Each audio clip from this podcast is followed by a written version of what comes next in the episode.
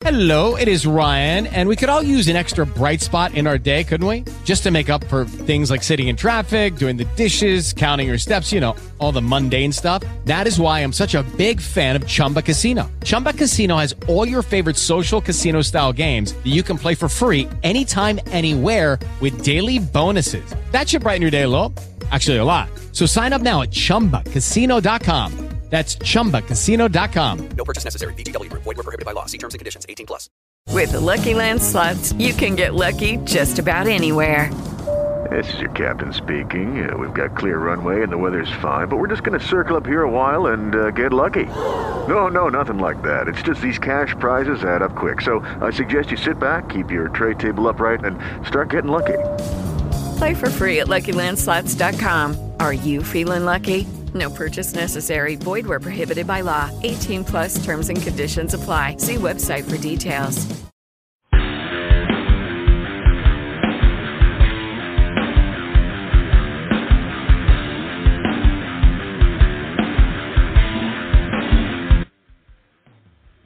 You hear the music. Hello, everybody. I'm Ed Robinson, and welcome to another exciting edition of the League Wraparound.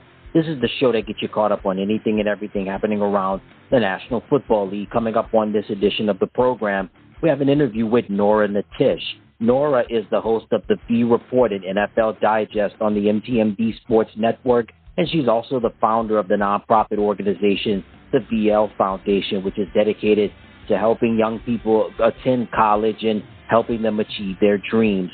Coming up on this edition of the program, on this interview, we recap the New York Giants game against the Washington Commanders. We also discuss the Giants offense and defense. We also talk about Saquon Barkley, head coach Brian Daboll, and of course, we discuss the Giants' next game against the Philadelphia Eagles and much more. Plus, we have a preview of Week 14 and Week 14's game picks. And that's all coming up on this this edition of the program. As she's always, uh, Nora never uh, ceases to amazes us. So we have her on the program, and of course, we have, of course, as I mentioned earlier, preview of Week 14 and Week 14's game picks. So that's coming up on this edition of the program. So Week 14 is uh, shaping up to be an exciting one, and of course, never a dull moment in the National Football League. So definitely, it's going to be a good one coming up with Nora Natish, and of course, with Week 14's most important games. That's all coming up on this edition of the program. And as always, before we begin with that, let's give you the scores from Week 14's most important games, in excuse me, Week 13's most important games in the National Football League. Let's give you the scores from Week 13's most important games in the National Football League. Never a dull moment, and definitely exciting game. So let's jump right to it. We had the Thursday night game between the Buffalo Bills and the New England Patriots. Buffalo would go on to win that one 24 to 10. The Green Bay Packers squared off against the Chicago Bears. Aaron Rodgers loves going to Chicago, handling his business, beating the Bears at Soldier Field. Final score 28 to 19. The New York Jets squared off against the Minnesota Vikings in a very close game, but in the end, the Vikings would hold on to beat the Jets. Final score 27 to 22. The Philadelphia Eagles handled their business, beating the beating the Tennessee Titans 35 to 10. We had the Miami Dolphins going up against the San Francisco 49ers. Jimmy Garoppolo got hurt in this game, not done for the season, but however, Brock Purdy, Mr. Irrelevant in this year's NFL draft, well, he was Mr. Relevant in this game, and also thanks to, in part, to his defense, they handled their business. The 49ers would beat the Dolphins, final score 33 to 17. Patrick Mahomes squared off against Joe Burrow as the Cincinnati Bengals squared off against the Kansas City Chiefs. It was a tight one in KC, but the Bengals would go on to beat the Chiefs. Final score 27 to 24. Sunday night football, the Indianapolis Colts squared off against the Dallas Cowboys. It was all Cowboys. Dallas would go on to beat the Colts 54 to 19.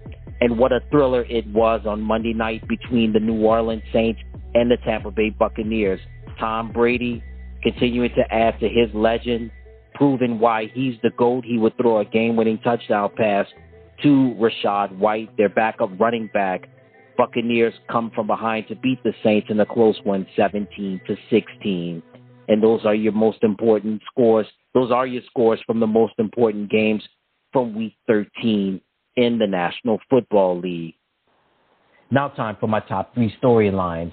First, the San Francisco 49ers. The 49ers are in a five game winning streak. They handled their business beating the Miami Dolphins 33 to 17. So while the 49ers enjoyed their five, so while the 49ers enjoy a five game winning streak, the 49ers will have to be without Jimmy Garoppolo for a while. It appeared that he would be out for the season suffering a broken foot injury, but the good news is that Jimmy G will not have season ending surgery. However, he will be out for the remainder of the regular season, but he will be back in time for the playoffs. All he'll need is rehab. So in the meantime, the 49ers will have to rely on quote unquote Mr. Irrelevant Brock Purdy to handle handle his business, to handle it every step of the, to handle his business the rest of the way for the 49ers. Now, they're going to need a lot out of Brock Purdy, but the good news is that Brock is surrounded by a, one of the top deep, well, the top defense currently in the National Football League, the number one defense with the 49ers. You've got Arik Armstead, of course, Nick Bosa, Fred Greenlaw, Azeez Al-Shaair, Dre Greenlaw, of course, Talanoa Hufanga, uh, Deommodore Lenoir, Jimmy Ward, and of course you've got Christian McCaffrey, who's been a steal, who was the the winner of the trade deadline for the 49ers this season. Of course, Brandon Aiyuk, Deebo Samuel, George Kittle. You can't go wrong with the 49ers. So they don't have Jimmy G for the remainder of the year. Again, the good news is that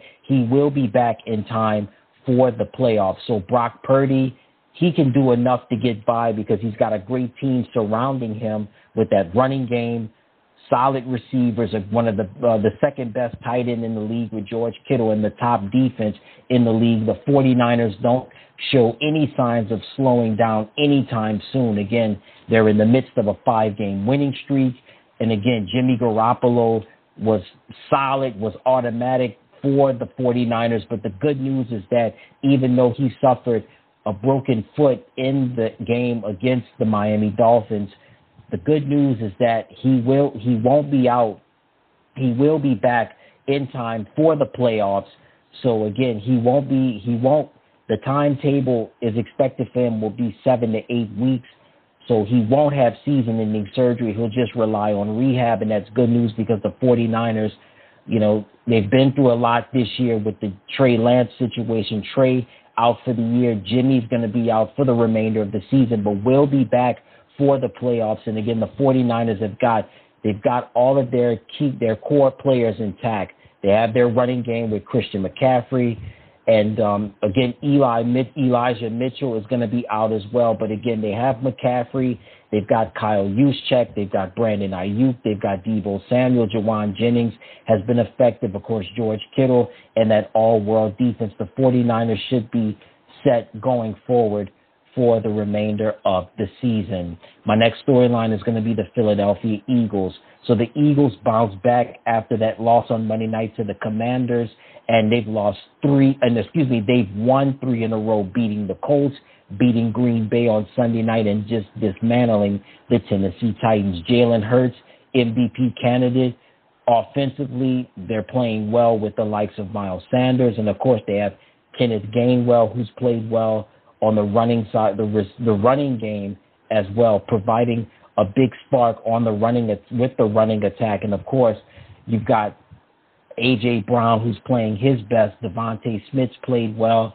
On the defensive side, you've got Linval Joseph and Ndamukong Suh, who've been nice additions to this team as well. And of course, Fletcher Cox is playing well. Philadelphia, I don't see signs of them slowing down anytime soon. Again, they're on a three game winning streak, and they're looking to take that to the Meadowlands of New Jersey to play their NFC East rival, New York Giants. What can you say about Philly? They've played well particularly, of course, as I mentioned earlier, their MVP candidate, Jalen Hurts.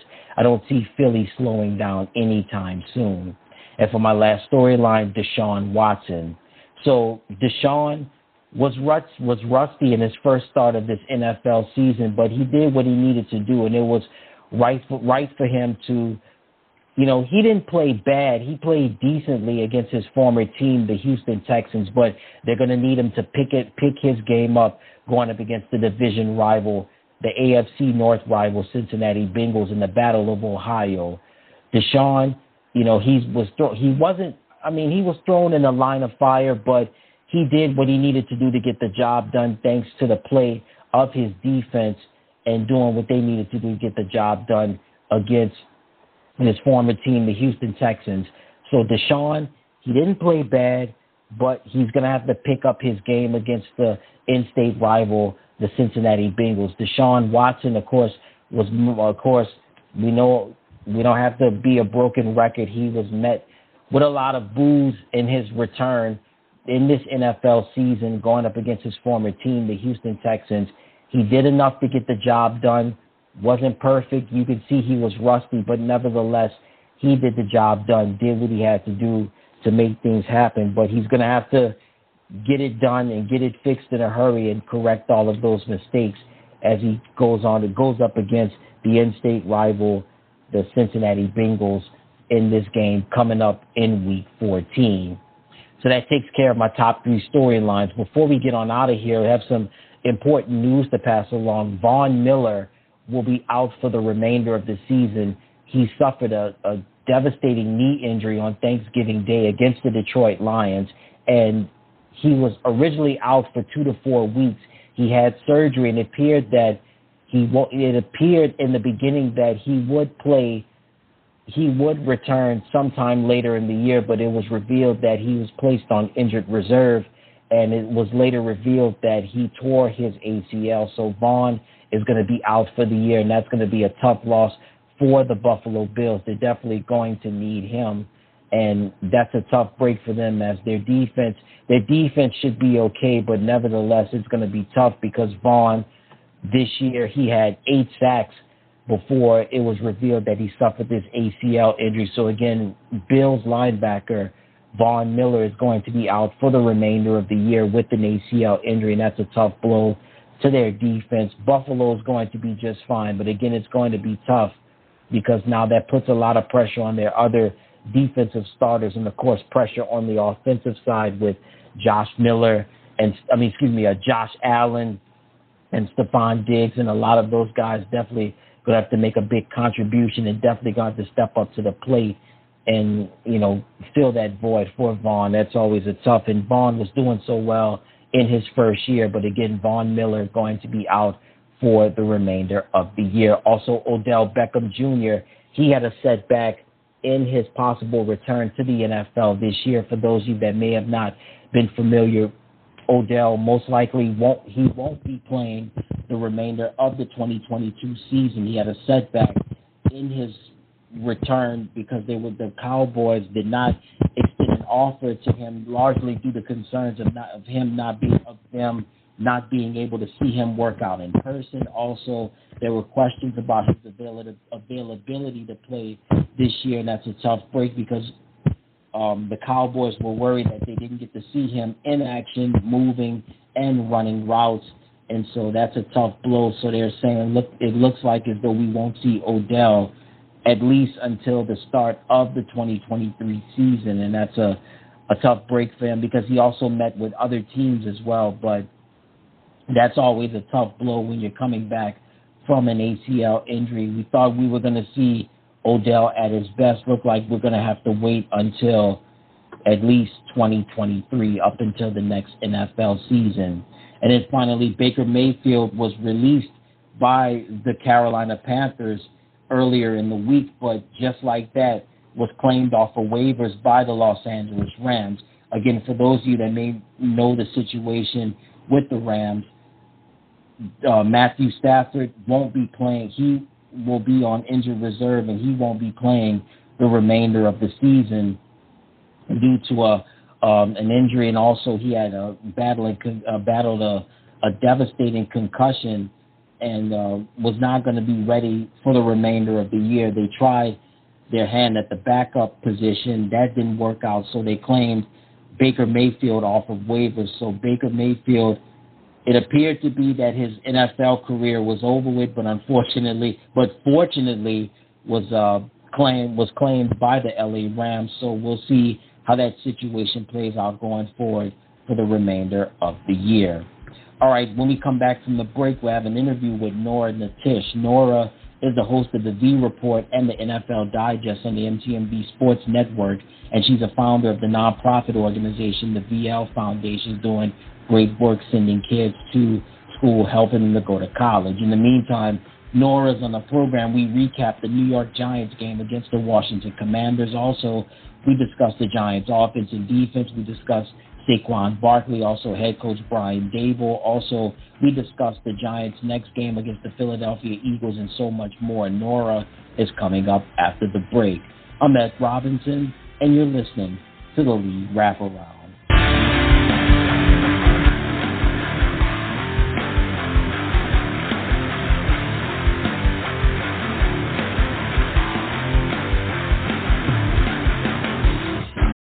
Lucky Land slots, you can get lucky just about anywhere. Dearly beloved, we are gathered here today to. Has anyone seen the bride and groom? Sorry, sorry, we're here. We were getting lucky in the limo and we lost track of time.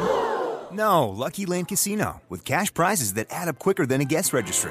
In that case, I pronounce you lucky. Play for free at LuckyLandSlots.com. Daily bonuses are waiting. No purchase necessary. Void where prohibited by law. 18 plus. Terms and conditions apply. See website for details. Hey guys, it is Ryan. I'm not sure if you know this about me, but I'm a bit of a fun fanatic when I can. I like to work, but I like fun too. It's a thing. And now the truth is out there. I can tell you about my favorite place to have fun Chumba Casino. They have hundreds of social casino style games to choose from, with new games released each week. You can play for free anytime, anywhere and each day brings a new chance to collect daily bonuses. So join me in the fun. Sign up now at ChumbaCasino.com. No purchase necessary. VGW Group. Void were prohibited by law. See terms and conditions. 18 plus. Lucky Land Casino asking people what's the weirdest place you've gotten lucky? Lucky? In line at the deli, I guess? Aha, in my dentist's office. More than once, actually. Do I have to say? Yes, you do. In the car before my kids' PTA meeting. Really? Yes. Excuse me, what's the weirdest place you've gotten lucky? I never win and tell. Well, there you have it. You can get lucky anywhere playing at LuckyLandSlots.com. Play for free right now. Are you feeling lucky? No purchase necessary. Void where prohibited by law. 18 plus. Terms and conditions apply. See website for details. Winter season is here, and Discount Tire wants you to stay safe on the road. Get 30% shorter average wait time when you buy and book online at DiscountTire.com. Discount Tire. Let's get you taken care of. Everyone deserves to feel connected. That's why Cox has high-speed internet to fit any budget. For real. Learn more at cox.com slash ACP. Non-transferable one per household. Application and eligibility decisions are made by the FCC. Other restrictions apply. With the Lucky Land slots, you can get lucky just about anywhere. This is your captain speaking. Uh, we've got clear runway and the weather's fine, but we're just going to circle up here a while and uh, get lucky. No, no, nothing like that. It's just these cash prizes add up quick. So I suggest you sit back, keep your tray table upright, and start getting lucky. Play for free at LuckyLandSlots.com. Are you feeling lucky? No purchase necessary. Void where prohibited by law. 18 plus terms and conditions apply. See website for details. If you only have a 401k, you're not getting the most for retirement. Wait, what? Add a Robinhood IRA on top, then they'll boost it by 3%. You can do that? And if you transfer in any retirement account, you get 3% on top of that. Is there a limit to the match? No limit. Robinhood Gold gets you the biggest contribution match of any IRA on the market. Sign up for Robinhood Gold at Robinhood.com slash boost by April 30th. Subscription fees apply. Investing involves risk. 3% match requires gold for one year from first match. Must keep IRA for five years. Match on transfers subject to additional terms and conditions. Robinhood Financial LLC member SIPC. Former Washington commander. This will be a 48 yard attempt from the left hash. The nose kick is good. Hands it off to Barkley. Saquon Barkley. Touchdown Giants. The fake to Barkley. Jones throws. End zone. Touchdown. Isaiah Hodgins. Crowd. This will be a 58 yard attempt. Here we go. Longest field goal in Giants history is 57 yards.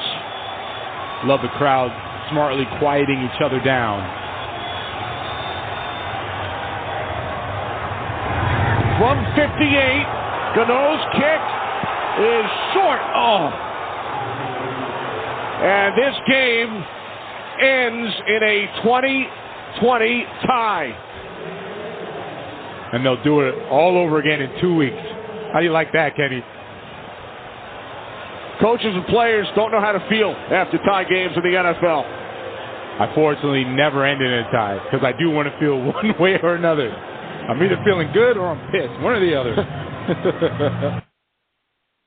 All right, everybody, welcome back to the program. That audio was courtesy of the National Football League and Fox Sports. Kenny Albert and Jonathan Vilma on the call of the game between NFC East rivals Washington Commanders and the New York Giants from Week 13 from December the 4th of 2022. The game went to overtime and ended in a 20 to 20 tie.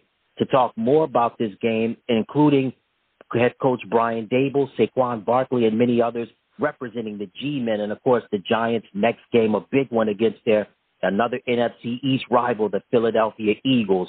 We want to welcome her back to the program. She is the host of the V Report and also the NFL Digest for the MTMV Sports Podcast Network. Also doing great things with her nonprofit organization, the VL Foundation. Does great work as always. La- ladies and gentlemen, let's welcome her back to the program, Nora Natish. Hey, Nora, welcome back. Hi, Ed. Thank you so much for having me on your show. You're welcome. Thank you so much, as always, again, for taking time out of your busy schedule to be with us on the program. Nora, I know you have a lot to say about this, so let's cut right to the chase. what are your Yo. takeaways from the Washington Commanders and the New York Giants tie stadium in uh, the New Jersey Meadowlands in East Rutherford?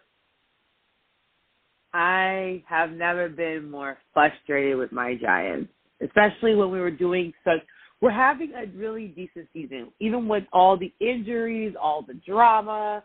We're still pulling out wins. We were underdogs to everybody every every week, and we are having this terrible trend towards down because, unfortunately, we just keep getting injured. We can't stay healthy. Our players just are looking a mess. And this is a perfect example. This game was a winnable game for the Giants. All the Giants had to do was keep that strong defense towards the last two minutes of the fourth quarter. We would have had we wouldn't have even had to go to overtime if we did not let Heinicke throw a 28 yard pass to um Joe Doxson. And that shouldn't have happened. It was like we had like we let Heinicke carve us in the last two minutes of the game, and that was just that's just bad. That's just bad defense. That's bad plays. That, that was terrible because we we wouldn't have went to overtime. We wouldn't have put Gano in a situation where he would have to kick what I think the the longest field goal in Giants history, 58 yards. And, and for him to still come up short, cause I know that leg can do more. Like I just, this should have never happened. Like Giants this shouldn't happen. Like I, I was I was stressed out this game because I know this game is crucial. Our division, the NFC East, is no longer the NFC East. We are a dominant division, so it's just like this tie is going to hurt us later on the, while we get into the playoffs. Yeah, but Nora, one thing is for sure: when you get a tie, it changes everything. Like you said, especially yep. we're now in the the second half of the NFL season, and that playoff picture, the window is starting to close a little bit as those teams fight for wild card spots yep. and possibly a division title. Normally, I like to start off on the offensive side, but I want to flip it a little bit. I want to start off on the defensive side. You mentioned about the defense let, letting Taylor Heinicke make big plays when necessary, including the touchdown to J- J- to uh, Jahan Dotson late in the fourth quarter. Yeah. But there were a couple of people that made some some key plays on the defensive side. Julian Love, he had 11 tackles in this game. He led the Giants in tackles in this game. Just give me your thoughts on Julian and his play against the Commanders. So I feel like because I will say the first I will say what three quarters. Our defense is playing really strong. I know they're tired. Trust me, I get you're tired, but um, I, I was actually proud of our team, of my team. While we are missing key elements to our team, like, but we were doing really well. That's one thing I love about the Giants team this year. That's why I'm excited about football this year. Team itself is really giving it all. They are playing hard for Daboll, and I love that. But it's like the same thing I say about all time with my Knicks. You got to stay consistent all four quarters. You can't slip up like you are professional football players for a reason. I, I was happy to see the Giants do well. I'm not gonna lie. I was very, very happy about that. Because um do you love having 11, 11 tackles? Beautiful. I love me some Dexter Lawrence. I'm a huge fan. He always gonna give me that a necessary sack. Thank you, Dexter. Like it's just like I see. I like my defense. I like my defense a lot, but we just got to. We always, for some reason, the fourth quarter, we start giving up plays that aren't aren't that we giving up our games. We know how to lose them. We shouldn't. Have, we shouldn't have tied the Commanders. That shouldn't have happened. We should have lost the freaking Cowboys on Thanksgiving. Winnable games. We should have lost Detroit. You know, Detroit took out half our team. You don't like still win. But um I can't be up on our defense because at the end of the day, I know what my real problem is here. but we have all right. Well, yeah. I mean, I'm I'm stressed about my Eagles game.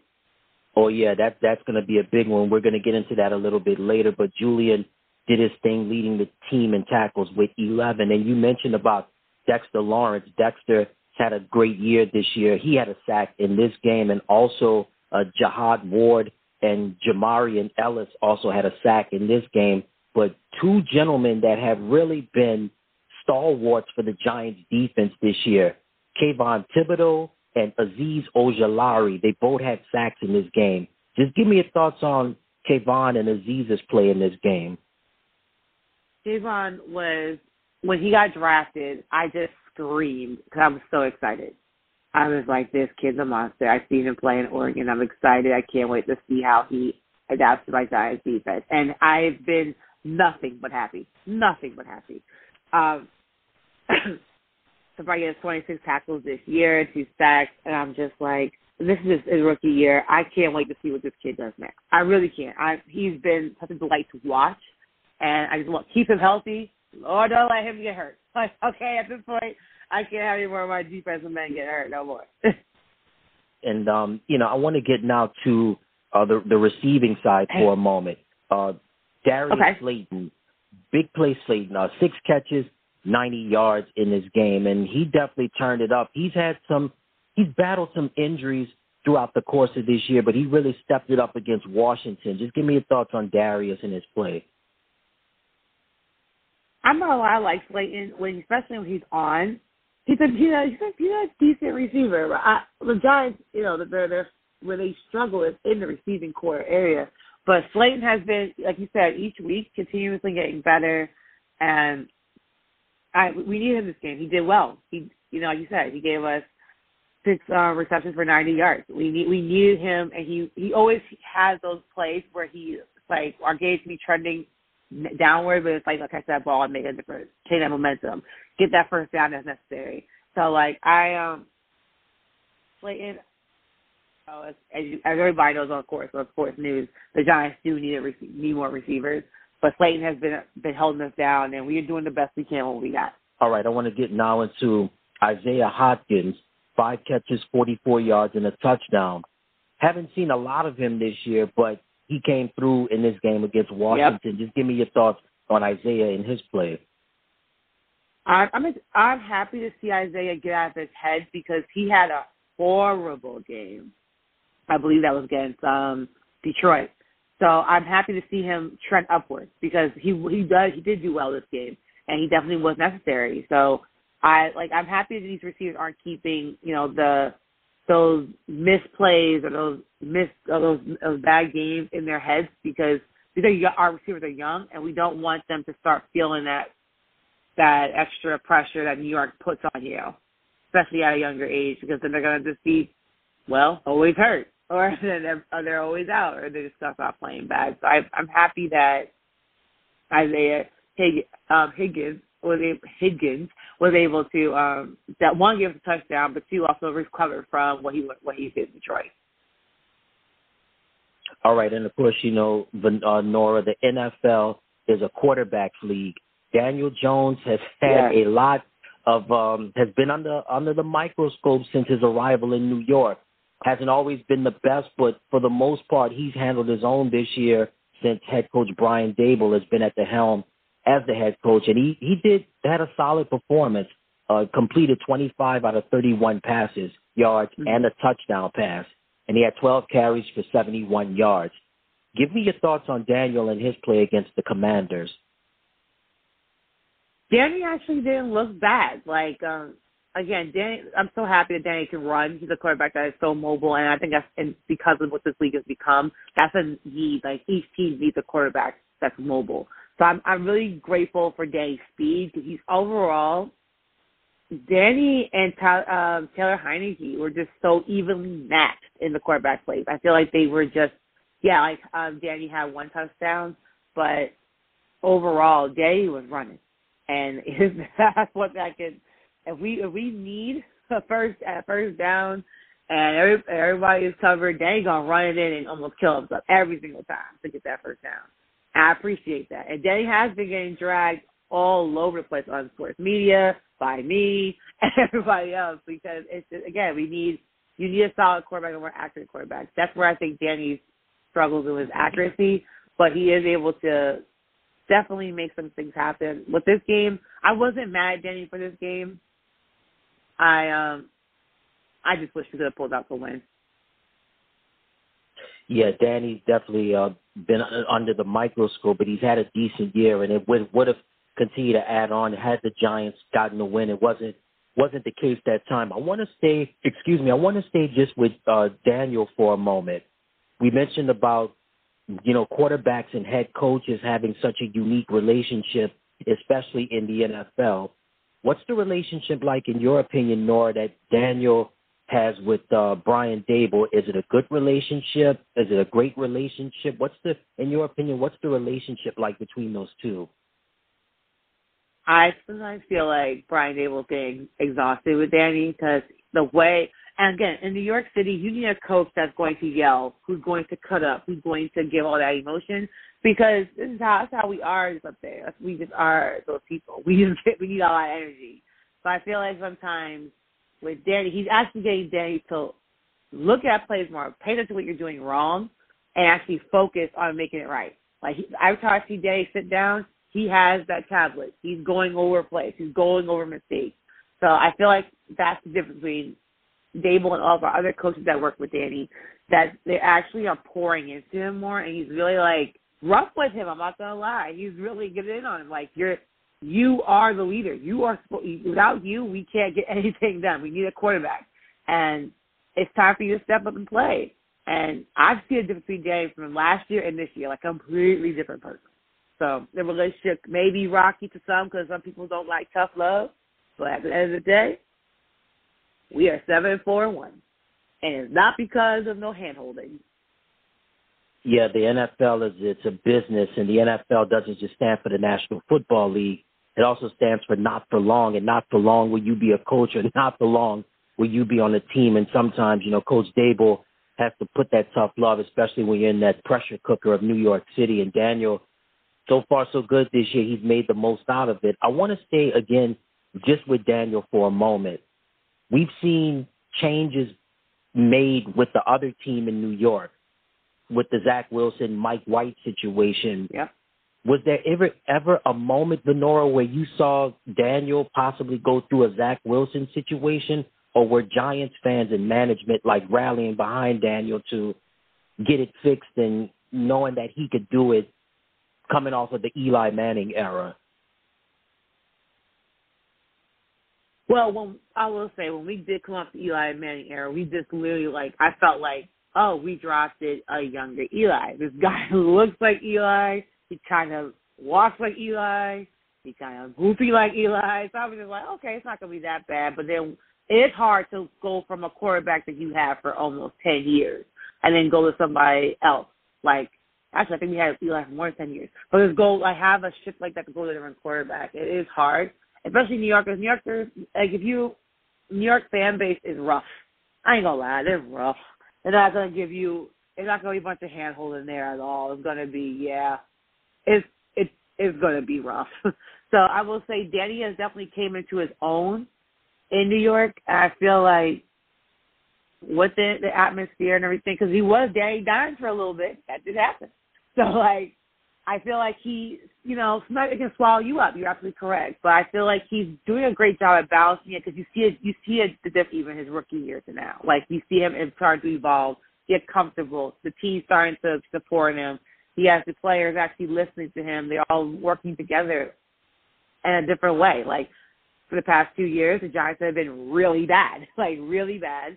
Everybody's dysfunctional. We have everybody hurt. Everybody's all over the place. Danny's hurt. But now we see like how the team all comes together. Even that one game when Saquon Barkley had to run a wildcat uh, position because Danny got hurt, but Danny still got him down the game. That keeps your team behind you. That keeps your team motivated to want to fight and win win for you. Which we actually won that crazy game, but it was just like that wouldn't have happened if Danny didn't get comfortable with the team. That wouldn't have happened if the team didn't have your back. All right. I just want to stay again with Daniel for a moment. Do you think he's the long term answer in New York, or do you no. think you are and Giants fans are taking it season by season? Season by season.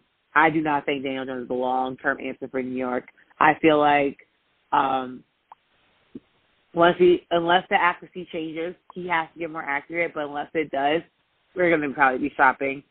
We have a great uh, draft um, class coming in this year, well, especially with quarterbacks. I'm pretty sure they're going to probably shop. All right, fair enough. And speaking of not looking to shop anytime soon, the all-world running back Saquon Barkley. In this game, Barkley had 18 carries for 63 yards and a rushing touchdown. Give me your thoughts on Saquon and his play against Washington. I will go on this ledge. I feel like Saquon's hurt and he doesn't want to tell anybody he's hurt. I feel like um yes, this game yes, he gave us a touchdown, but Saquon was. I also I feel like we we're running Saquon down. I'm not gonna lie. I'm gonna say it. I feel like the Giants are running him down. I feel like he's exhausted and he's just, hey, I'm doing my best. But at the same time, I do feel like Saquon is hurt in some way because this is not Saquon from the fir- um for the first few games. This is now he's like there's clear holes he's not hitting. In this game particularly, better, but then Danny outran you in this game. You're my running back. I want you to run more yards, my quarterback. So I will say that I love Saquon. I do not want to see Saquon leave. I don't want to see that happen. But I definitely, I definitely think something's not right. Like, cause he's been off for a few games. I want to stay just with Saquon for a moment. I mean, he is extremely important to this team. I mean, the, yeah, we talked about yep. uh, Danny Dimes and whatnot, but Saquon is really it's his team. I mean, when Saquon gets going, everybody gets going. What's the status, Nora, on his the con the uh, the contract and uh, a long term deal? What's going on with Barkley and that? I think if the Giants do not sign Saquon to a long term deal, but then again, signing a, a running back to a long term deal is such a risky such a risky move because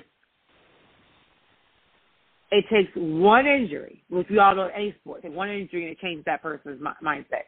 We see, I've seen it, I see it psychologically with Saquon, but he is doing a great job of fighting that. I will say that, but I would love him to as a fan. I, from a fan seat, I would love Saquon to take a long term deal. As an analyst seat, that's a very risky move. Because again, we're running backs and uh, your receivers are dime a dozen. They get younger. They get younger. They get faster. You know, Saquon's gonna get older. I don't know if the Giants would sign a long term deal, but I definitely think they're going to want to do it best they can to keep him around, but make sure he stays healthy as long as possible. Because I um I'm always like iffy with those type of things because from a fan seat, yes, sign Saquon to a long deal. Let's keep him forever. But as an analyst, you gotta be realistic. Yeah, you to, you definitely have to be realistic. But one thing is for sure, he's well once in a lifetime talent. I think the Giants should make yeah. that move and give him that long term deal and just you know put put uh, put all the chips on the table and then give it a shot. You just never know. And I want to stay with Saquon again for a moment. He has had a comeback year. We've seen Geno Smith, quarterback for the Seattle Seahawks. He's going to be a candidate for uh, the league comeback player of the year. What are the chances, in your opinion, Nora, of Saquon winning comeback player of the year? playoffs and get out the first round, I can see Saquon. And because Saquon scores a few uh, scores a few amazing touchdowns, has amazing plays, I can see him winning comeback player of the year. Because again, no no shade to Geno Smith. He is he Geno Smith has the comeback human of the year. Like the way he was done in the NFL was absolutely atrocious. And I'm so happy that he's having his time to shine because the way the Seahawks look, everybody written them off the second Russell Wilson left. And this that man has kept the Seahawks uh, in the conversation. I believe they are on the wild card seat as well as at this moment at seven and five. So at that, like I got you gotta give props to that. But for the Giants, if Saquon had to score a few more touchdowns, we get into the playoffs and we get out of the first round player of the year. All right, and injury, speaking of, definitely. Oh yeah, most definitely. That injury was real nasty, but he's come back yeah. with the vengeance, and like you said, he stays healthy, can earn that contract, yeah. and also needs to do other things that'll put him in the running for possibly winning comeback player of the year. And speaking of winning awards, what a, a great job Brian Daboll has done in his first year as oh, the head coach yeah. of the New York Giants. And uh, Nora, you know, just give me your thoughts on Coach Daboll. Just give me, in, in your words, the job he's done so far in his first year as the coach of the G-Men. Daboll has been the answer to the Giants' prayers. We needed a coach that has, that plays no nonsense, that brings that energy, that actually fights and that makes people want to rally for you to win. I always think of Brian Daboll like the Mighty Ducks coach because sometimes you have a new coach coming in, you don't know what his vibe is or her vibe is, you're feeling them out, but then once you start to want to win for them and start to want to push for them, you can tell that from as a fan. For the past two years, again, the Giants have been coach hopping like crazy. We got coaches that are like it's okay, like hand holding, hand holding coaches. We got some coaches that are just very nonchalant. Um, Tom Coughlin was a coach that really wasn't until he got a little older. But he was that guy Daboll just brings such a different energy that lights up the team. It, it he literally lights a fire under them every single day, which makes those guys get out there and play. They are their practices are rough. I, I'm pretty sure they're rough. I've seen some of the the tapings, like especially on some of the players' Instagram pages. They be they their practices are not easy, but you just tell that they also enjoy fighting for their coach. They they enjoy again. The Giants now like winning. If you watched this team last year, because a lot of players did change really, but you watched this team last year, there was there was no hope. It was like they gave up hope, and hope has definitely been restored, uh, restored in New York. That's for the Giants. That's for the the Bills. That's for the Jets. Yeah, he's definitely restored a lot of hope to the uh, the New York metropolitan area and those football teams. And you mentioned, uh, I mean, boy, Tom Coughlin was a no nonsense guy. I tell you that. Great teams mm-hmm. during his oh, time yeah. with the Giants, of course, two Super Bowls. And you mentioned Buffalo. Daboll's calling card. I mean, he's had a long career so far, but Daboll's calling card was in Buffalo the last three seasons as the offensive coordinator, and he worked with a once in a lifetime talent in Josh Allen. Nora, I Yep. want to ask you this. What do you think has been the biggest adjustments going from Buffalo and working with Josh Allen to come to the Giants and having to work with Daniel Jones? question. I I think we saw Josh Allen come into his own very quickly. Again, I don't know about you, but I love watching Buffalo play. Like I, I just like how the team operates. I like how Josh, even though Josh Allen to me, he always tries to go for the ESN, E- um, ESPN highlight, which I'm always like, just get the first down. but that young man is a solid quarterback. It's a quarterback that you can build around, a quarterback that you want on your team. I want if Daboll can turn Danny Jones into a Josh Allen, oh, we we're set. Then then I can see Danny being our answer, the answer for our team. I feel like he's slowly starting to come that way because even though Danny starts making stupid plays, but some some of them stupid plays actually turn out okay. but there's a lot for the don't. So I still feel like he has some more sharpening there. You gotta get that boy. I think his comp his quarterback confidence gotta go up for sure. But I um I hope if Daboll can do this to me, I don't think it's impossible because I don't think Danny is a bad quarterback. I won't say that he's not a bad quarterback. I feel like he just really needs more attention in his in those areas where it comes to his accuracy and it comes to his awareness. Because sometimes Danny is not he does not see the whole field. And I understand because a lot of quarterbacks say they, they usually they go to their favorite receiver or they to the person that that comes across their eye. Danny has to definitely open up his awareness on the field, but I think that Daboll could help him with that because he did it with Josh Allen. Yeah, he could definitely have make it happen. It's gonna it's gonna take time, but it's gonna have to come fast. I mean, the NFL again, you, there's really little, Yep. little to no room for error at all. So you gotta make it happen. It's gotta you gotta make it happen in a in a quick, fast, in a hurry. And I want to stay just with Daboll again for a moment. He spent a considerable amount of time in Buffalo or in Western New York, to be exact, and now he's in the New York City area. And Nora, I want to ask you: Have you heard anything about Coach Daboll in terms of adjusting to the culture, going from Western New York to the New York City metropolitan area? I personally didn't, but I've been to Buffalo, and I'm pretty sure one thing he's already comfortable is with the cold. I think he's. I think the weather is fine. I think the type of atmosphere going from because there's some parts in Buffalo that are city esque, but going to literally now you're in Rutherford, New Jersey. You're in, you're down in the city. That's probably like a, a a big shift, and especially even how your uh, your fans are, how your players are, because we all know Bills Mafia really will rally around the um, the Bills for anything. Good season, bad season, they're there. Um, Giants fans, New York City fans are not like that. They are going to rip you into shreds if things do not go well. That's just how they operate, how they move. So I think based off even as how he's yelling on the uh, at the ref on the sidelines, he I think he's officially personality. I can say that for a fact. All right, fair enough. And Coach Daboll, so far so good in his first year as the head coach of the New York Giants. And now, uh, Nora, let's move along now to the New York Giants. Next game, it is going to be against an NFC East rival, a familiar foe against the Philadelphia Eagles, and it will be taking place at MetLife Stadium in East Rutherford, New Jersey, at the Meadowlands, or better known as the Swamps. And we know Eagles and the Giants, they've been going at it for decades. I want to start off with the Giants defense. Jalen Hurts is an MVP candidate.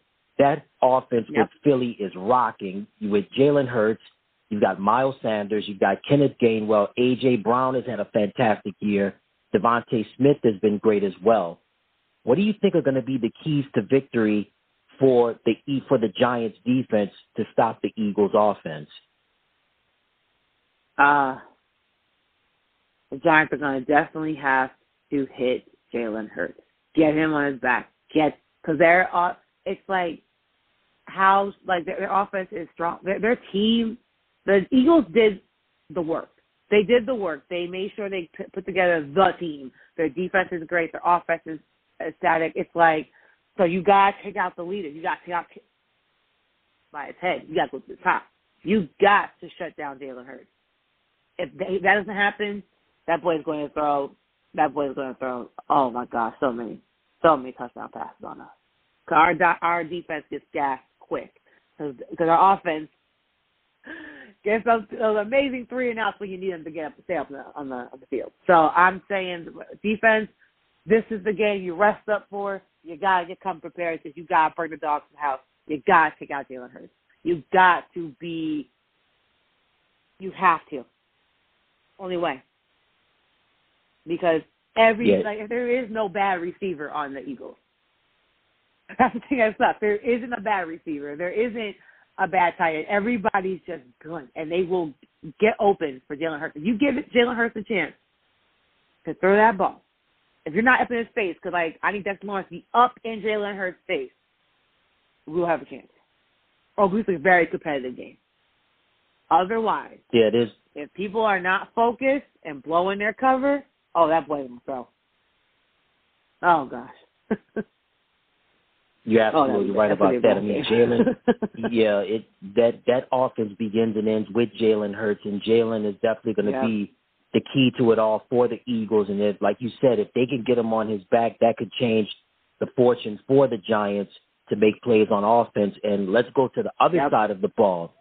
The Eagles defense, recent acquisitions of Robert Quinn and Ndamukong Suh, also Linval Joseph, but they also got some key guys on their defense on their defense. Javon Hargrave, Josh Sweat, Brandon Graham. Also they have um uh Haason Reddick. You can't forget about Darius Big Play Slay. Uh CJ Gardner Johnson is on injured reserve, but this Eagle defense is good. And then you can't forget about Fletcher Cox, the the KG veteran. In your opinion, Nora, what are the keys to victory for the Giants offense to get points on the Eagles defense? Oh man, and that's a that's a very mean question because ah gosh, um, we need a receiver. We need a chip in a receiver tonight. That's that's pretty much the best way to put that because Slayton is going to be covered. Oh gosh, um, oh goodness, they're gonna that's they, they they know that's our go to. They know that's Danny's go to. They're gonna shut down Saquon. So Saquon, you have to open up your your running back vision. It can't just be like you have to. He's really good at shifting. You got to keep that shifting explosiveness explosiveness high. Danny, it's not. It's, it's also our line. Our line has to protect Danny. We have to give Danny a chance to throw the ball. Danny interceptions cannot happen during this game. But again, the, the Eagles defense is known for picking off uh, quarterbacks. So we don't have we don't have the time. We we got to come hard. We have to our offense has to we gotta protect Danny. We gotta give him time. Saquon we gotta make sure we block so Saquon can run. If we if miss blocks, Saquon and Danny will equal demise for this game for us. He won't he won't ever get a chance to throw the ball. Saquon will not get a yard in. And that's then that's it. That's game. Yeah, definitely going to be interesting right there. It begins and ends with Saquon, and if he can do his job, hopefully Danny Dimes can be able to make plays for the Giants. It's all, it's Yeah. always a a fun rivalry. It's always been tough and always been intense between the New York Giants and the Philadelphia Eagles. And you know, Nora, while I have you on, Giants and I don't know about fun, it's it's a rivalry. What'd you say? I don't know about fun rivalry, but Well, I mean, it's, the it's, deep it's, rivalry it's there. been fun. To, yeah, it's definitely you know heated and it's been intense for so many decades. And I want to ask you, for those that may have not paid much attention to a Giants Eagles rivalry, I mean, so many names have been a part of this for decades with uh, Cunningham, Randall Cunningham, Reggie White, Michael Vick, also Eli Manning, Michael Strahan, Brandon Jacobs, uh, Donovan McNabb, Terrell Owens, Brian Westbrook. Uh, the list goes on and on. For those who have never really like dialed into the Giants Eagles rivalry, what do you tell them about it? it's the New York and and Philly rivalry. It's it's like that's where the rivalry is. It's like it's it suits in from um and goes right into football. It's like it's that's how like it's just we're we are an, we're two hours from each other, like an hour and thirty, two hours from each other, and it's just that it's a deep rivalry. So this game is huge for two reasons. It's literally like to New Yorkers, it's New York versus Philly. That's one. Two, if the Eagles lose this game, that knocks them down. If the we for Giants fans, we need the Eagles to lose. We need the Washington Commanders to lose, and we definitely need Dallas to lose. So we get ourselves back in a of spots. But this also this also sets the momentum for the Giants. So the Giants have the hardest schedule coming from this point on in football. They have again they have the Eagles, then they have to play the Commanders again, the Vikings, uh, the Colts. Eh, you know the Colts are easy, but the Eagles again. So it's just like if you can split in your division a win a win against the top team, that puts us in a better place for playoffs. So it's like the rivalry is even deeper now because we are actually good and the Eagles are really good. So it's just like who is going to take who is going to take the Northeast? It's gonna be Philly, it's gonna be New York. That's how. That's what this game is showing to those who live on the Northeast.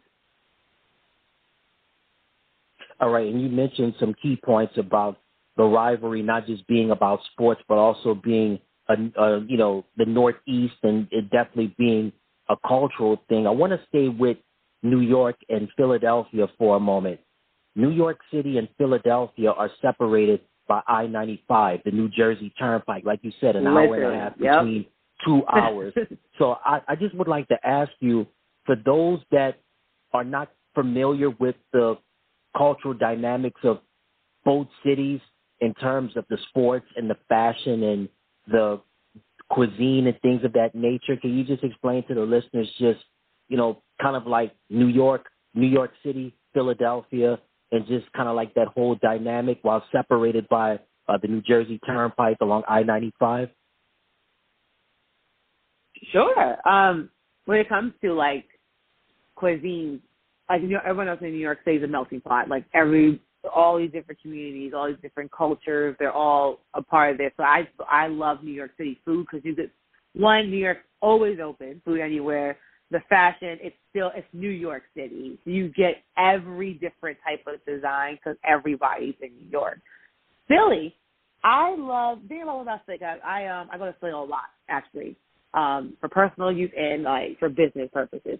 And I could say that Philly has a lot of culture, and Philly's culture is just so diverse. It's like how New York City's diverse. That's just the city. But Philly, I will say, it's just all around, all around Philly. It's just like you can find something to do. Now, when it comes to like food and stuff and fashion, me personally, when it comes to the fashion, I don't see it in Philadelphia. But when I, when I see food, I do see the same thing: the cultural di- uh, diversity in, in both those areas. There's still like I can I can go from walking down the street and I can see a pho place, I can see a burger joint, a, a cheesesteak place, all by just looking like left, and they're all right next to each other. So you always got variety. You also got a vegan place, you got a salad place, like you got stuff right there. I can say with Philly's a lot of pockets, which I see a lot in DC. It's like a lot of pocket areas where it's like, okay, this is really nice. Oh, that's bad. Okay, this is really nice. Oh, that's bad. Like there's a lot of that. In New York City, I think it's very clear where things are. Like if you go to Brooklyn, well, Brooklyn's more not gentrified, you know how it is. So it's like Brooklyn used to be, ah, you're in Brooklyn, you know the difference. like okay, we're not in the hot world of foo-foo people live. We're in Brooklyn where it's oh, it's different. Queens, Queens is like a, a huge melting pot. You see a lot of um a lot of different races and different groups all there together, but also you see more Caucasians in Queens. When you go to the Bronx, you know in the Bronx. you know, you know.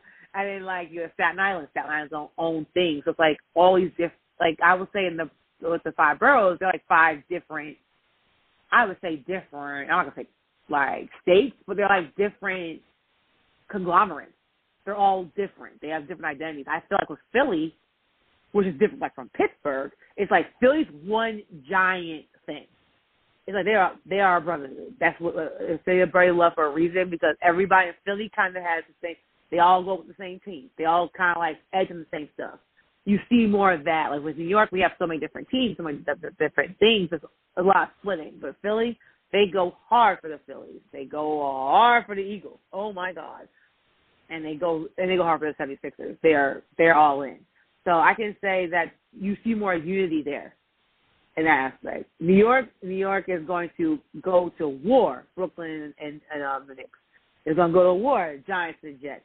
But at the same time, at the end of the day, New York always rocks with New York, and so they're always going to rock with Pennsylvania. Thank you so much for explaining that. And you heard it from Nora and Natish. And uh, it's the New York Giants versus the Philadelphia Eagles. New York City versus Philadelphia, the rivalry that has been around for decades, intense, explosive, and man, it's going to be a fun one at MetLife Stadium at East Rutherford, New Jersey, in the New Jersey Meadowlands. Well, Nora and Natish, thank you Just so much you, for Ed. taking It's time out of your busy schedule. Just for you. Oh yeah, yeah. I always expected good good games for the Giants and the Eagles. I mean, I've been watching this rivalry for so long, and you know, I think it's going to continue to add on to the chapter to to these these two great cities and these two great franchises. And again, Uh, thank you so much for taking time out of your busy schedule to be with us on the program. You are a busy woman. Let's start off with um, what great things you're doing at the MTMV Sports Podcast Network. Um, the uh, the V Report, NFL Digest. Let everybody know what's going on. Sure. Uh, well, right now, um, I my V Report went from being just on on podcast, but now we're on YouTube. We are so now you can see my face, you can see me, um, and my producer Rick Sincere. We are we have a show together, so he produces my show and on as my co-host, and you guys can see me talk more about uh, more about about football, more about basketball, and you get to see kind of like more of me. I brought more of my personal life into things and my things that make me uniquely myself. You see that more on the um the YouTube show than you would than you heard in the podcast. With NFL Digest, I'm still doing my thing. I'm still going to talk football because I love football. That's my passion. That's my favorite sport. So that's still going on. I, I'm in season three of that. I'm excited. I, I love it. I love talking, just sitting there chatting about the, the games that caught my eye for the week. That's what's been going on with my podcast and things like that. And I'm just very happy that the MTMV Sports Network, um, a podcast network, is now becoming the MTMV Sports Network. So we're kind of more shifting towards we want you guys to see us more and see our content. We're gonna keep putting out our podcast as well, but we just want to grow as a network. I love the growth we're doing and the the way we are really entering HBCU football. We are entering more more basketball with um, WNBA, NBA. We are really getting more involved, and you're seeing us more. You're seeing us do more media, and it's just been it's been beautiful to see the um, organization as a whole grow. Yeah, you guys are definitely doing your thing, and big ups to everybody at the MTMV Sports Podcast Network, including my brother Rick Sincere. You guys are definitely on the up and up, and congratulations to you and everybody over at MTMV Sports. And um, something that you're very passionate about, which is education and particularly helping out potential potential people that want to go to college that have um, gone through some tough challenges in life with mental health and things of that nature. Yeah. The VL Foundation, last time we talked about this, what a wonderful cause.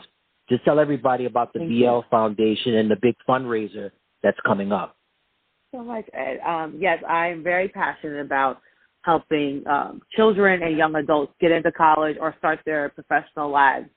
And right now, the VL Foundation, we just got our first um, child into college. That was a huge accomplishment. Not, I don't even talk about myself for that young woman because she's the first one of her and her family to go to college, and I'm so happy that she trusted in my leadership to help her get there. She trusted in me. She trusted in my team. She trusted in our our policies, those things, the way we we help groom kids to get there, and it just it it meant the world to just hear that scream on the phone. I got in. I start school in January because I told her I was like, "You're going to get into school. We're gonna figure out how we're doing it." Because again, I, I've only done I've only um, had this foundation for we're going into our second year this coming March. So I'm I am I'm learning while I'm doing this. I went to business school and everything, so I did do that piece. But it's there's nothing like learning on like uh, you guys that all work that when you are you get information, when you're reading about things, when you learn hands on, is different. So just hearing what these kids need, seeing the the pockets, seeing where um like seeing a kid have a mental breakdown, you you thinking like as a person that like think about yourself as a teenager for their life. You had no idea what to start, no idea where to look. That's why I'm supposed to step in and help you, and that's what I've I've been doing, and I love it. Uh, right now, we have our holiday fundraiser, which is a wine fundraiser. We are we partner with One Hope Wine, which is a, a winery out in Napa, California, and we are trying to raise a thousand dollars through One Hope Wine. I understand that a lot of people, I'm realizing, don't like wine, which is depressing because Norris loves wine. So I um um still putting this fundraiser together because you don't have to like wine, but there might be someone at your job that you know, talking up some bosses. Hey, I'm being real. That you like want to get a gift for for the holidays. Well, one, one, it doesn't just go to your boss that you probably like or don't like, but also 10% of that proceeds goes to my foundation, which helps get um, kids, just like the young lady I just worked with, into school and get them scholarships.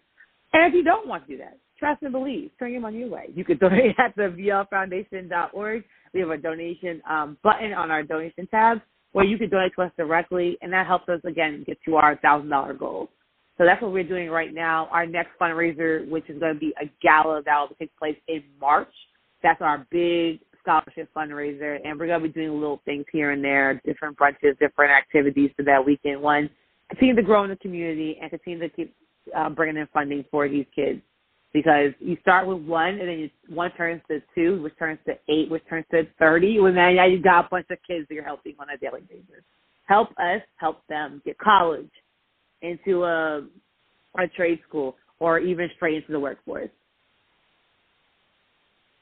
That's wonderful, man. It, excuse me, that's wonderful. And considering just kind of like the tough economic times that we're currently in, I mean, it definitely a little goes a long way, and definitely your foundation is definitely moving onward and upward, and definitely on the right track in terms of getting, like you said, not just uh, kids but young adults into uh, the college of their choice, and that's a, a wonderful thing. And um, I want to let the listeners know, Nora, where they can find you on social media, where they can find MTMV Sports as well as the VL Foundation. Let everybody know that as well as any websites you want to promote. Let them know that as well.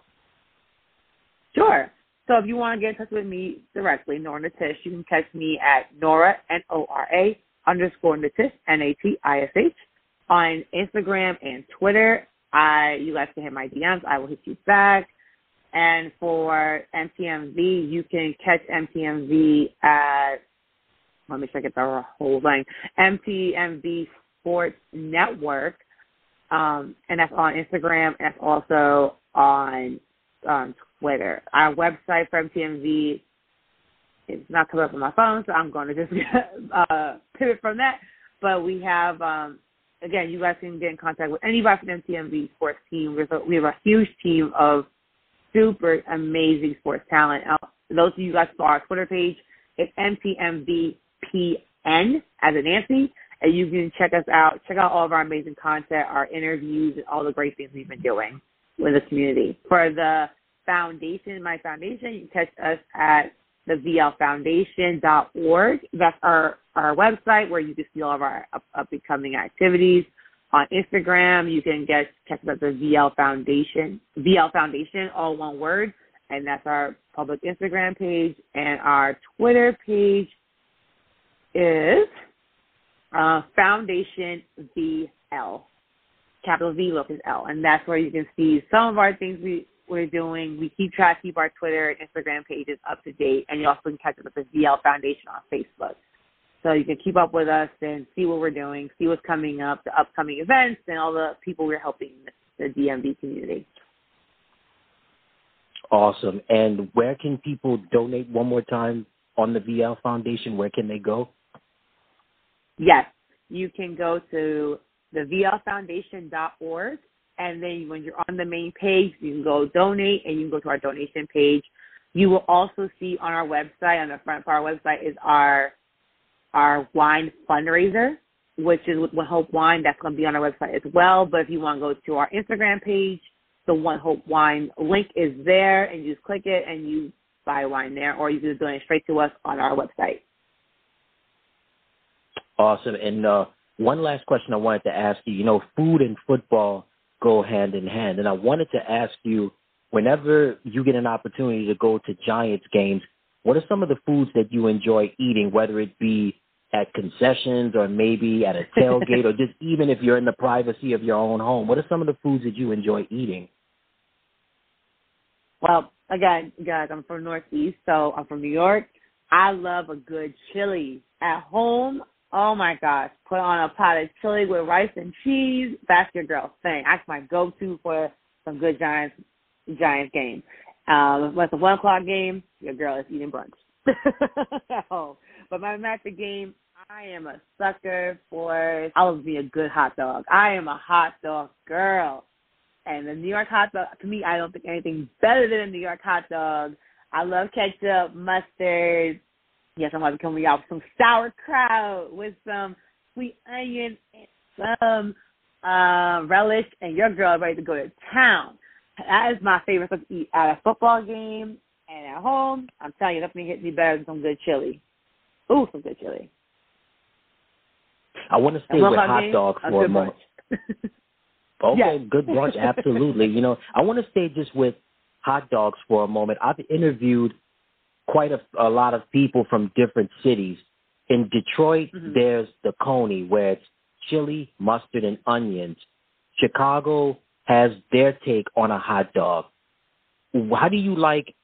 Can you explain to the listeners? Well, this is a two-part question. Explain again. How do you like your hot dog, and what are some of the important ingredients on a New York hot dog? Oh, okay, I got you. So what I like on my hot dogs, I like ketchup mustard. Yes, I'm that person. I like if you're gonna do it, put some put some relish in. There's some sauerkraut. I'm telling y'all, I love sauerkraut. I I know it's people like, ew. Yes, I love some good sauerkraut. And my dad taught me this when I was little. I love right. Thank you. And the Mhm, sweet mhm. onion, the sweet caramelized onions that you get in the can, put that right on top. Oh, yeah. I'm telling you, that hot dog will have you singing. That's a good hot dog right there. See, now chili cheese dog, that's my next. That's my second next thing. But what with a chili cheese dog comes great responsibility. you can't be at a game if you're gonna say that right now, y'all. Um, so that chili ain't the same chili. That's in that pot at home waiting for you. Trust me. so I that's my favorite. Yeah, dog. thing- oh, I'll tell you that sauerkraut just made right too. Ooh, telling y'all. Oh yeah, yeah. That's all. That's always a, a home run when you got the sauerkraut and the caramelized onions. You definitely can't go wrong with that. Ooh. And Nope. you know, you talked about you like your your chili, cheese, and your and your rice as well. How do you prepare it? Okay, I got you. I got you, Ed. So what you gonna do is you gonna you gonna make some a pot of rice, okay?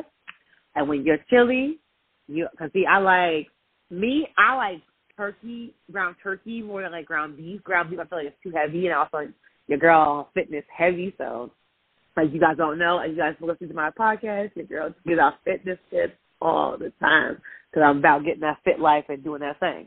However, I like ground turkey. So ground turkey, um, beans, ch- uh, kidney beans, black me, black beans, tomatoes, onions, pepper, ooh, and cook it up. I like to put rice on the bottom. I'm like I'm I'm a rice girl. I love me some rice. You know, not be brown rice, try to be healthy. And I put the chili on top, and then put some sprinkled cheddar cheese, and it'll just melt and into ooey gooey yumminess. And of Hmm. course, Any peppers are you- Yeah, of course, season your meat. Oh, absolutely. You, you got to have that. You don't want that tasting dry. And I want to ask you, you like oh, like peppers? You put a little jalapeno peppers on there? I'm a girl who likes some spices, so I love some jalapenos on it. Like, give me that kick. I can do the um. Oh, oh I, I love some jalapenos. I dice some jalapenos and put them right on top, and I'm just sitting here happy as a as a baby, just sitting there smiling and enjoying my food, and watch Oh, my I know that's right. hopefully win. Absolutely, absolutely. And uh, one last question about food. I interviewed someone from Chicago, and she was telling me about how the pizza is different with the crust and the sauce and the dough and things of that nature. I want I want to ask you, what's what makes a New York pizza so special? See, it's such a moment. Like those that um have New York have ever been to New York City and got a slice of pizza, it's just like see, that Chicago. I feel like their pizza is more like pizza pie. It's dense. It's you know a lot that's in it. Ours is just so light. It's so light, and it's just the crust is that crunch. It's a crunch that makes you float. it just float. Um, everything's lo- lighter on a, on New York pie. It's like you got the sauce is lighter on there. The cheese is like I think it's like a mixture of different mozzarella, like a mozzarella mixture, and it's just it's so good. It's so good. And uh 'cause my favorite, I'm telling y'all, those are those that know. 40, uh, 45th Street, there is like five pizzerias that make literally the same pizza, but one only one. I can't remember the name of it. But I know it when I'm walking by it. Has the slim cut sausage on it. That's what I'm talking about. Cause I like the little like pops of sauce. I like the slim cut, the slim slice. Oh man, I'm telling you, Ed, you want to float? That's how you're gonna float because that is just so good. But it's just the lightness of the New York pizza and the crunch of the like the like the crust is a little bit crispier. Man, it's like it's uh it's more like finger food. Like you can walk around like the pizza. Chicago pizza, you gotta sit down and you gotta bring out a fork and knife. Uh uh-uh, uh no. I just crunch that thing, fold her up, and we we walking. I'm walking around the game, around the park, eating my slice like uh John Travolta from Saturday Night Fever, right? Yep, you got it. yep. The All right. Well, you heard it from again. Okay, okay. Well, there you have it, ladies and gentlemen. Nora the she's claiming it. So, once again, Nora, thank you so much again. Tell everybody where they can find you on social media, as well as MTMV Sports, the VL Foundation. Again, any websites, let them know that as well. Sure. You guys can find me at Nora N O R A underscore Natish N A T I S H on Instagram and Twitter. You can um, also find MTMV at um, on their on their Twitter page at MTMVPN as in Nancy. That's our, our Twitter page, and you can find MTMV um, Sports, which is MTMV Sports at um, on Instagram. That's our sports network page. My foundation, you can catch us at um, the VL Foundation on Facebook and Instagram, and it's Foundation capital V lowercase L on Twitter, and our website www.thevlfoundation.org. You heard it from Nora Natish. She's a Renaissance woman and one of a kind. Thank you so much once again. And if ever you want to come back on, feel free to let us know. I definitely will. And thank you so much for the opportunity. Oh, you're welcome. We'll be back with more right after this. Former Washington commander. This will be a 48-yard attempt from the left hash.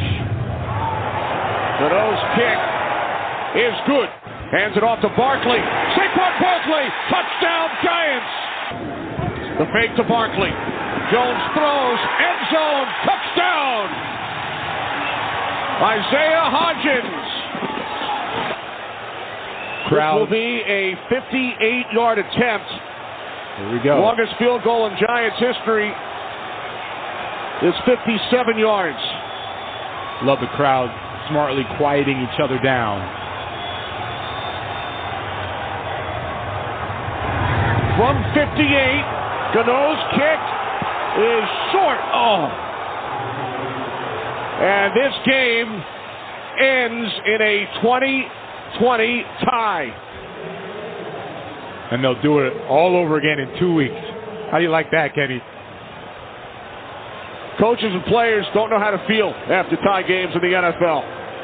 I fortunately never end in a tie because I do want to feel one way or another. I'm either feeling good or I'm pissed, one or the other. With the Lucky Land slots, you can get lucky just about anywhere. This is your captain speaking. Uh, we've got clear runway and the weather's fine, but we're just going to circle up here a while and uh, get lucky. No, no, nothing like that. It's just these cash prizes add up quick. So I suggest you sit back, keep your tray table upright, and start getting lucky. Play for free at LuckyLandSlots.com. Are you feeling lucky? No purchase necessary. Void where prohibited by law. 18 plus terms and conditions apply. See website for details. It's an old-fashioned Griswold family Christmas at Raising Cane's. There it is. Celebrate an enduring tradition with kith and kin and hand-battered cooked-to-order chicken fingers and cane sauce. And introducing Drumroll, please. plush puppies that benefit local pet organizations and the gift cards that keep on giving the whole year. Hap, hap, happy Christmas from Raising Cane's and National Lampoon's Christmas Vacation. One love. If this tastes half as good as it looks, you're in for a real treat. Businesses need to think beyond today. That's why ADP uses data driven insights to design HR solutions to help your business find more success tomorrow. HR, time, talent, benefits, payroll. ADP, always designing for people. Lucky Land Casino asking people what's the weirdest place you've gotten lucky? Lucky? In line at the deli, I guess? Aha, in my dentist's office. More than once, actually. Do I have to say? Yes, you do. In the car before my kids' PTA meeting. Really? Yes. Excuse me, what's the weirdest place you've gotten lucky? I never win and tell. Well, there you have it. You can get lucky anywhere playing at LuckyLandSlots.com. Play for free right now. Are you feeling lucky? No purchase necessary. Void where prohibited by law. 18 plus. Terms and conditions apply. See website for details. Lucky Land Casino asking people what's the weirdest place you've gotten lucky? Lucky? In line at the deli, I guess? Aha, in my dentist's office. More than once, actually. Do I have to say? Yes, you do. In the car before my kids' PTA meeting. Really? Yes. Excuse me, what's the weirdest place you've gotten lucky? I never win and tell. Well, there you have it. You can get lucky anywhere playing at LuckyLandSlots.com. Play for free right now. Are you feeling lucky? No purchase necessary. Void where prohibited by law. 18 plus. Terms and conditions apply. See website for details. Mary redeemed a $50,000 cash prize playing Chumba Casino this year. I was only playing for fun, so winning this was a dream come true. Chumba Casino is America's number one social casino experience. It's serious fun. With over 80 casino style games to choose from, you too could win life changing amounts of cash. Be like Mary. Log on to ChumbaCasino.com and give them a whirl. That's ChumbaCasino.com. No purchase necessary. Void where prohibited by law. 18 plus. Terms and conditions apply. See website for details. The voice in the preceding commercial was not the actual voice of a winner. With the Lucky Land slots, you can get lucky just about anywhere. This is your captain speaking. Uh, we've got clear runway and the weather's fine, but we're just going to circle up here a while and uh, get lucky. No, no, nothing like that. It's just these cash prizes add up quick. So I suggest you sit back, keep your tray table upright, and start getting lucky. Play for free at LuckyLandSlots.com. Are you feeling lucky? No purchase necessary. Void where prohibited by law. 18 plus terms and conditions apply. See website for details.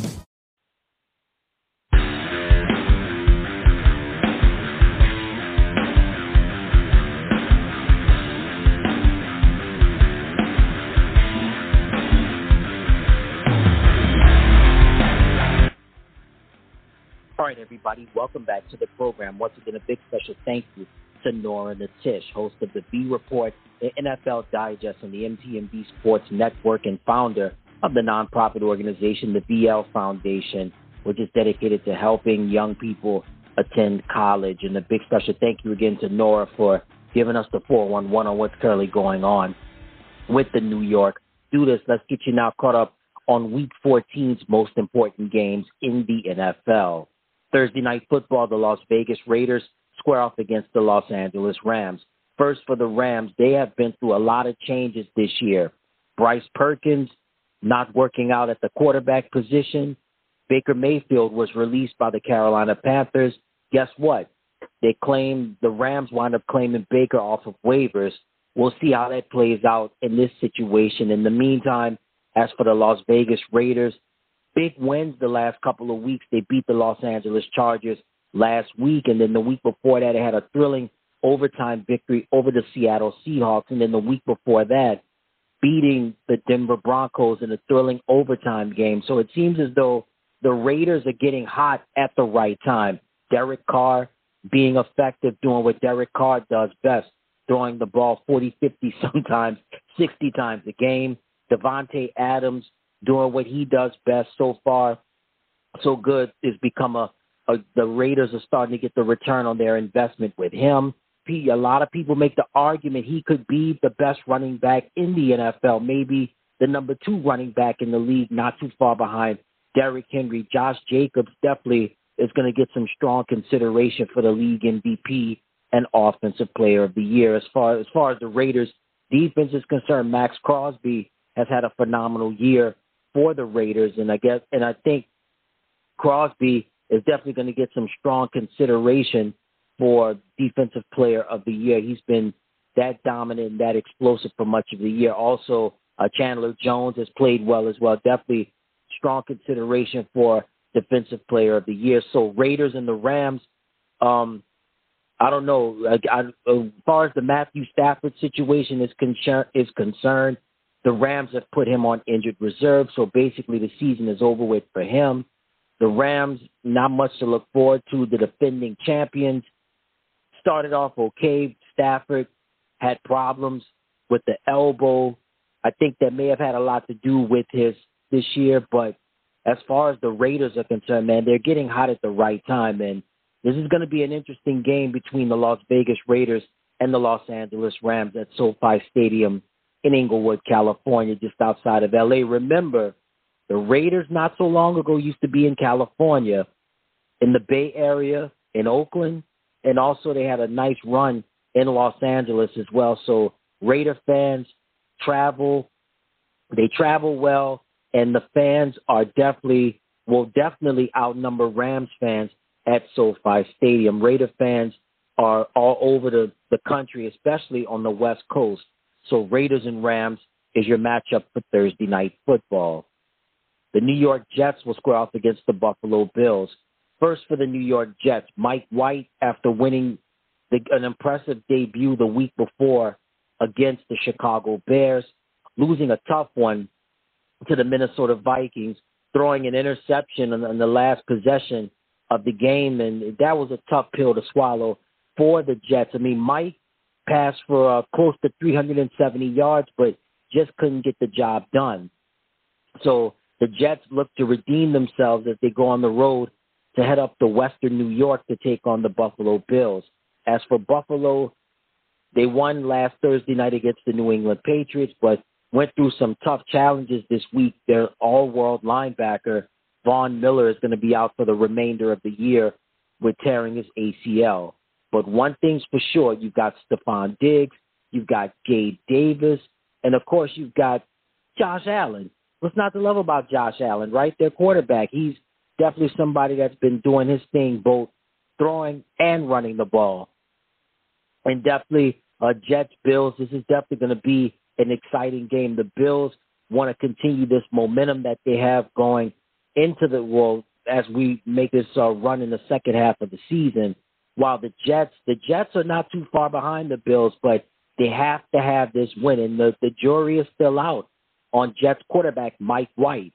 The jury is still out on him. They're going to find out can he get it done? Can can he be the guy to possibly take Zach Wilson? I don't know. It could be a week to week situation, but you know when you're in Western New York and when you think of Buffalo, the Bills Mafia, one of the most diehard fan bases, not just in the NFL, but in all of professional sports. And this is going to be an intriguing game, in my opinion, between the New York Jets and the Buffalo Bills in the Battle of New York. AFC North rivals, Baltimore Ravens going up against the Pittsburgh Steelers. First for the Baltimore Ravens. Tough times for him, tough times for the Ravens quarterback Lamar Jackson suffered an injury in the win over the Denver Broncos. Suffered an injury to his knee. Is going he's going to be out for approximately one to three weeks. Tyler Huntley came in, got the job done, was able to get a touchdown in the victory over the Broncos.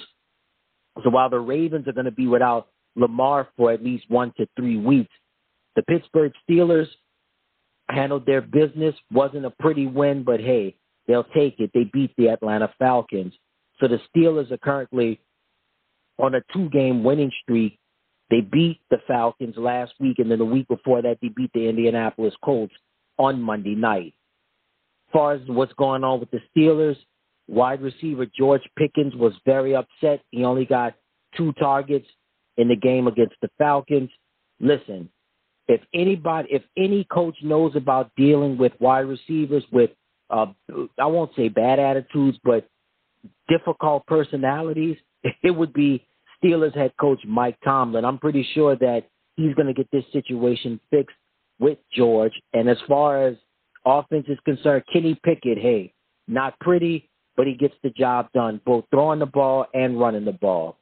Najee Harris, Najee comes in, handles his business, do what he needs to be, do what needs to be done to get get the job done, especially doing the dirty work.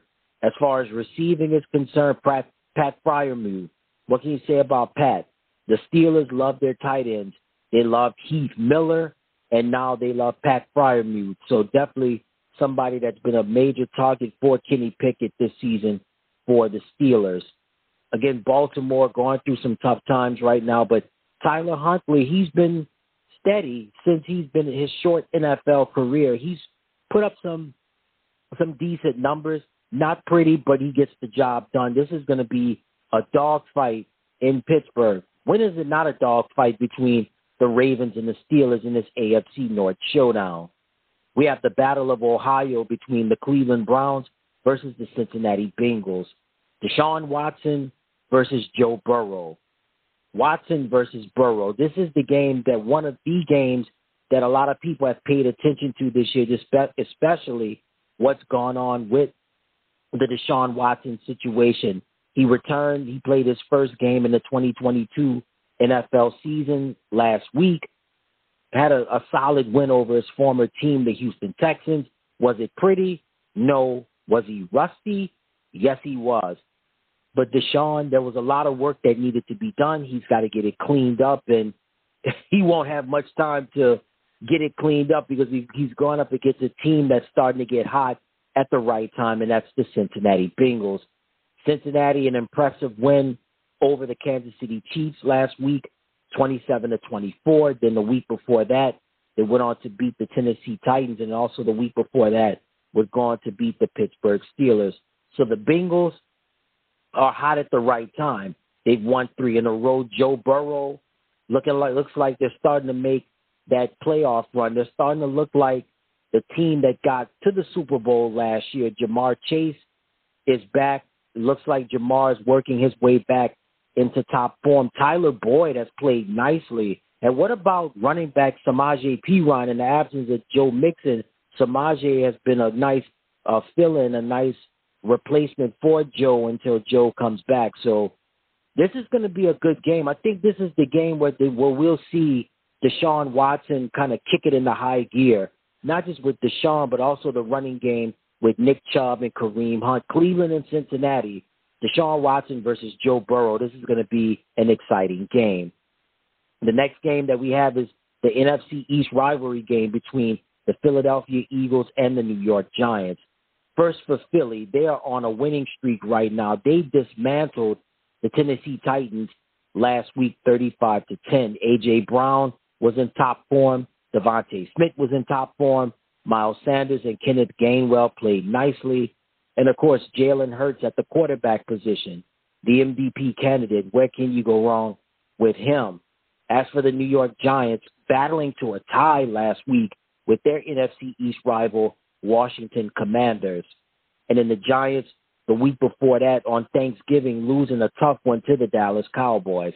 This is a game that they really need because remember, the Eagles are at the peak of their powers at the NFC East. 11 and 1 as this show is airing. The Giants, as this show is airing, is 7 4 and 1. The tie could have a positive or maybe a negative effect on the Giants, depending on how the season ends. But one thing is for sure the Eagles, you know, Eagles fans, they travel well, and it's definitely going to be a, I call it a staycation or a quasi home game, if you will. I mean, up I 95, up the New Jersey Turnpike, leaving Philly, headed to Jersey, North Jersey, that is, to East Rutherford to watch the Eagles and the Giants at MetLife Stadium in East Rutherford. Philly and New York definitely should be an interesting matchup. The Tampa Bay Buccaneers square off against the San Francisco 49ers.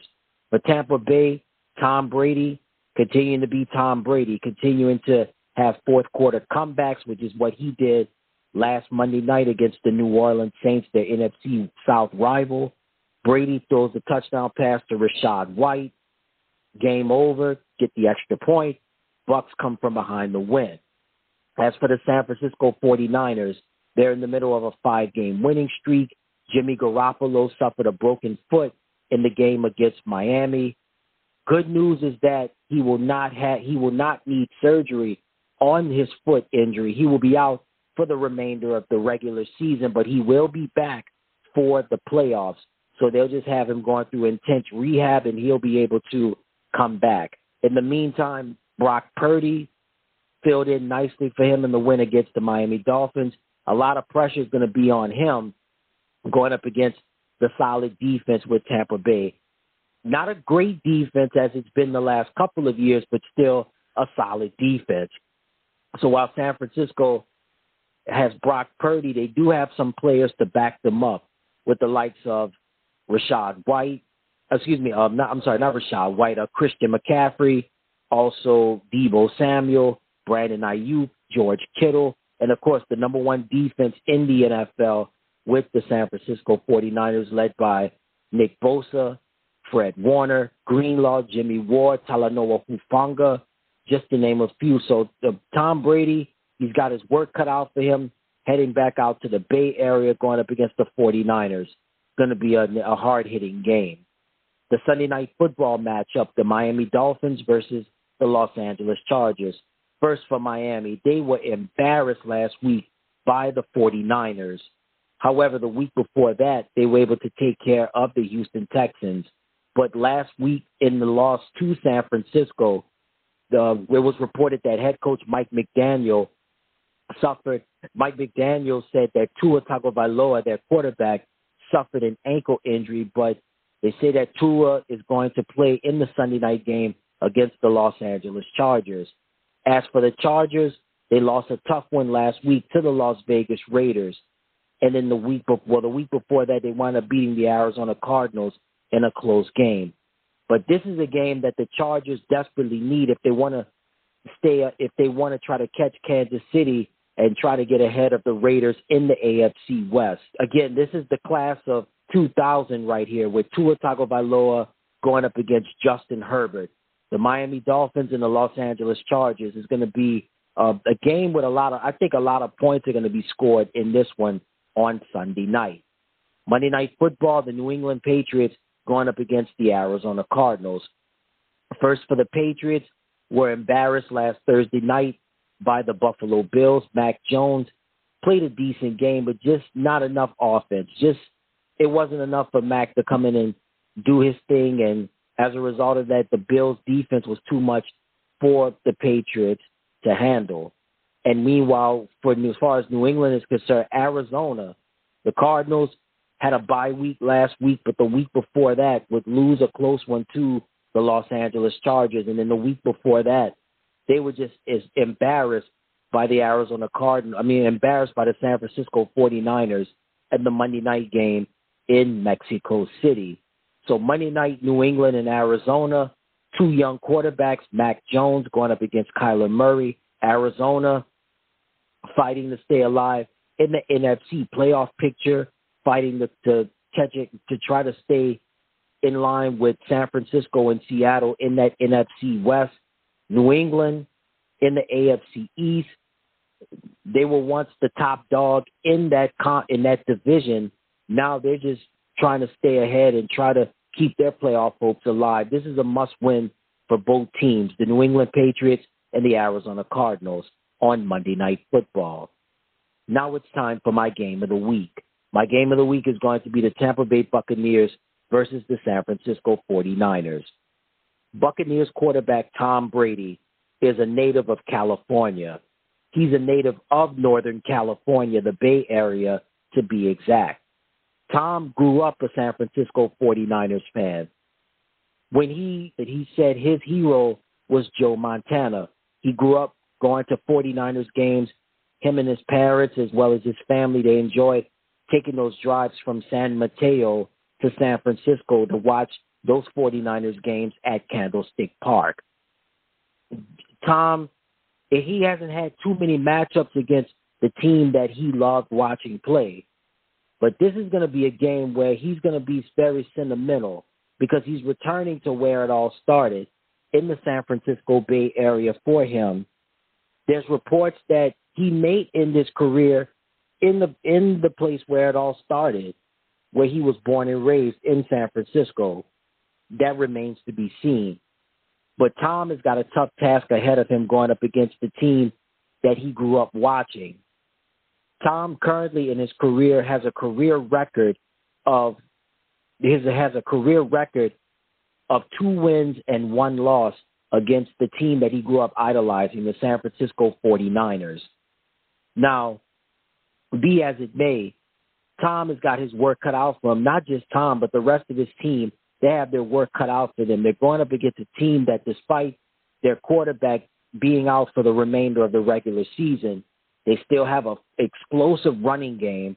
They have receivers that are tough and are not afraid to do the dirty work. They have a tight end who is most likely the second best tight end in the NFL and a defense that is just all world right now. TB12 has got his hands full, and the receivers are going to have to be ready because that defense in San Francisco, they play tough, they're hard nosed. I mean, they're not the number one defense for nothing. I know Tom has had his growing pains this year. It's been a topsy turvy year for him. Personal battles kind of behind him, and you know this may be the game where the the tide can turn for Tom Brady and the Buccaneers if they can beat San Francisco. It's it, this could be the game changer for them in terms of possibly people paying more attention to Tampa Bay and maybe giving them a spot in this year's NFC Championship game. But they're going to have their work cut out for them. I mean, San Francisco, what can you say about them? A power running game, a stifling defense. Kyle Shanahan has done an amazing job with the, despite the circumstances surrounding the quarterback situation. But this is going to be a fantastic game, not at Candlestick Park, but at Levi Stadium in Santa Clara, California. The Tampa Bay Buccaneers versus San, versus the San Francisco 49ers, my game of the week. Before we get on out of here, I want to give you my picks on who I think will win the most important games for week 14 in the NFL. Thursday night football, the Las Vegas Raiders versus the Los Angeles Rams. I like Las Vegas to win that one. The New York Jets versus the Buffalo Bills. I like Buffalo to win.